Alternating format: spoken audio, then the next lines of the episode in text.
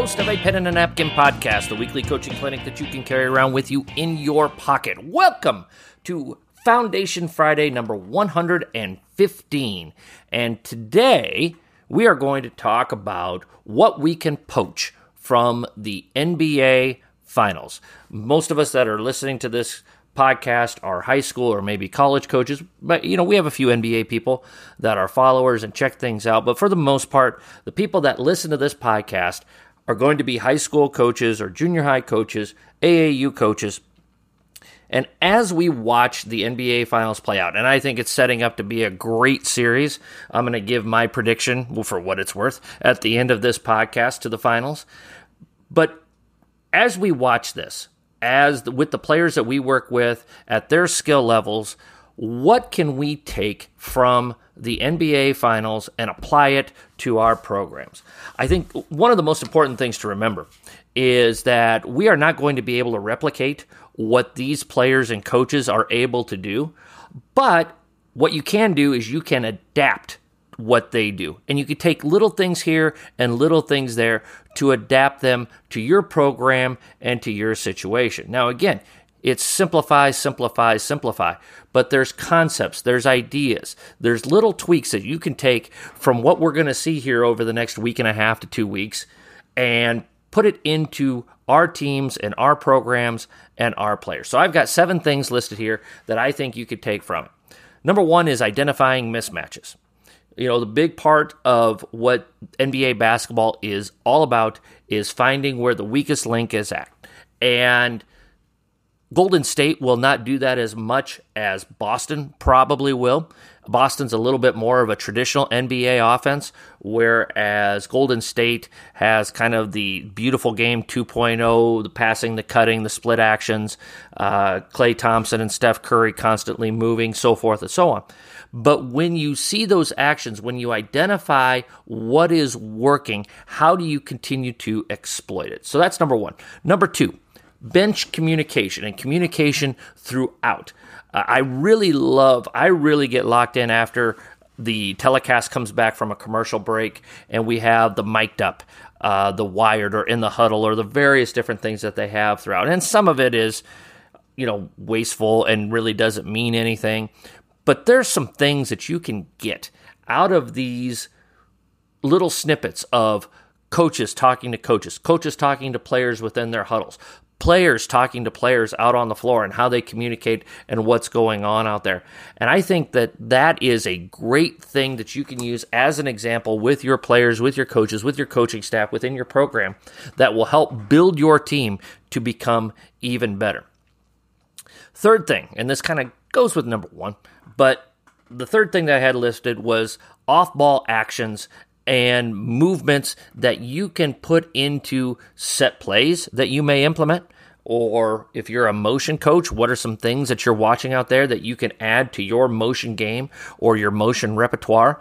Uh, again, kind of referred to it before the split actions that the Golden State Warriors run, uh, hammer actions on the weak side, false motion to set up a secondary or a third motion. And again, this is really, really advanced basketball. These are the best players and the best coaches in the world. I'm not saying that you're going to be able to run what Golden State runs or run what Boston runs. But what you can do is you can take little things and pick up on that and watch the film and say, hey, you know, we kind of run a little something like this, or that's, you know, we run this set. Here's a little something that we could run instead of running this as our B option. Let's experiment with this as our B option off of our Chicago set, or whatever it may be for you. So that's something to think about as you're watching the games here the next couple of weeks. Fourth thing substitution patterns. How coaches take a look at their team, how they substitute players in, how they handle, for example, foul trouble or matchups, or how they're they're doing. Uh, uh, what are they looking at when they're starting this player, but they're bringing this player in off the bench, and this player off the bench is in their closing lineup? You know, a lot of NBA coaches coach the game with the end in mind and they coach the game backwards assuming that this is going to be a close game from the last minute of the game backwards? And how do you set up your team for success in those last few minutes of the game is often how you need to look at it. So, watching how NBA coaches and NBA coaching staffs substitute is also something else that you could pick up on as you're watching these games. Coaches are absolutely loving our taking over a new program booklet. As many of you know, I spent two years outside of coaching, and during that time, I hung a note card in my workspace at school that said, Strip the house down to the studs. I took that time to really rethink and reorganize my thoughts on what it takes to run a transformational program. As I prepared for the possibility of coaching again, I organized these thoughts into this 96 page booklet. How much do I trust this booklet? I used this booklet as I went on interviews to help sell myself and my vision for what my new program would look like. If I'm using it to sell myself, why wouldn't I recommend it to you, my listeners? This booklet will help you look at any part of your program, no matter what stage you're at in your program, and help improve it in some way. It's all yours for only $15, which includes shipping and handling. For more information, email me at a pen and a napkin at gmail.com. The fifth thing that you can look at is execution versus the shot clock. As more and more states go to the shot clock, you could take a look at how both teams uh, finish both offensively and defensively. You know, offensively, how are they finishing at the end of possessions? What are some key things that we see as the shot clock gets below five, four, three?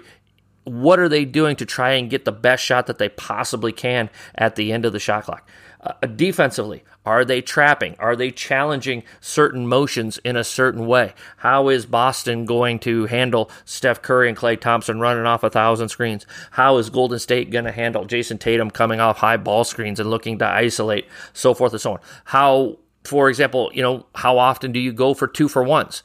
At the end of the at the end of a quarter. You know, execution versus the shot clock, execution versus or the quarters. Uh, sixth thing, special situations. Perhaps the best thing about the NBA is that there are so many special situations throughout the game and executing versus on a sideline out of bounds play. There's 15 seconds left and we're down one. What are we running to get the ball to whom and where and what do we want them to get into? These are all things that are, for the most part, predetermined well before either one of these teams have gotten to this point. And again, these teams have resources and advantages that most of us do not have with, with tape study and a, a gazillion quality control coaches that look at every scrap of film for how long. Uh, but this is stuff that we can take, and this is our shorthand version. This is our crib notes version of how to prepare for that and those special situations. You know, the advancement rule uh, NBA team scores with nine seconds left. They hit a free throw to tie the game. Instead of having to go full court, now it's a sideline out of bounds play, and there's more action to it, and we see that set up. So things to look at there. And then the seventh thing is as this series progresses, there of course are going to be adjustments made, made by both teams. What are the game by game adjustments that we are going to see as this moves forward. What is Boston going to do against all of the great shooters from Golden State? What is Golden State going to do to try and get those great shooters open against Boston's length, or whatever it may be? Uh, is is either team going to go really really small at one point? They probably will, of course. Uh, how much will Golden State use their their pool party lineup or the uh, whatever they have with that. You know, so there's a lot of different things to look at for adjustments and watching how both teams adjust as the series goes on. So, seven things to look at. My prediction, for what it's worth, I am going to predict and I'm going to pick, and I've kind of stood by this uh, for a while in my own mind. I was a little nervous about this pick at one point because of the way that the playoffs were kind of playing out. But I believe that Boston is going to win in six games. Uh, here's a couple reasons why. And I think that, uh, first of all, Boston's finally got a little bit of rest. They played on Sunday in game seven, which was just a, a slobber knocker. That was an ugly, ugly basketball game, but it's a game seven, and a lot of game sevens are really ugly. I They get three days off. They don't play again until Thursday, uh, which is, I'm taping this Thursday afternoon at about a quarter to five Central Time.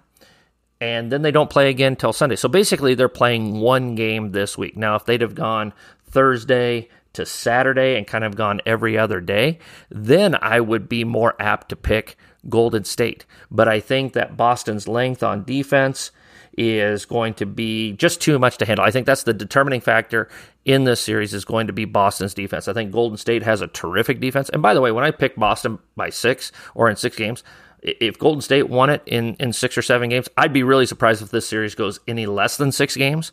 I'd be really, really surprised. But I, I think that just Boston has a little bit more defensively than what Golden State has to offer. I really think that tonight, again, taping this on Thursday at about 4:45, I think Golden State's going to win Game One. I think Boston's going to come back and win Game Two, and then you know somewhere in there, Boston's going to win two out of three, and they're going to end up uh, sealing the deal at home in Game Six. That's my guess. That's you know what do any of us know? We'll have to see what happens. It's going to be a great series. Uh, Golden State, hats off, six six finals in eight years. Steph Curry, absolutely all time game changing player, uh, definitely turning himself into an icon.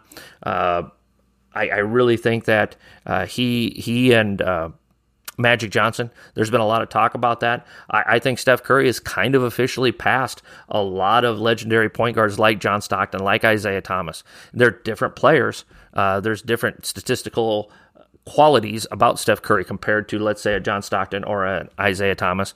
But I think Steph Curry has passed those two players in the pantheon of great NBA players of all time. Again, my opinions. If you want to comment on it, let me know. Put something in the comments. That's fine. Let's have some fun with it. It's going to be a great series. I hope you enjoy it. I hope this podcast has been able to help you take a look at uh, some of the stuff here uh, with the with the NBA Finals. So Coaches, as always, let's be sure to hone our craft one day at a time.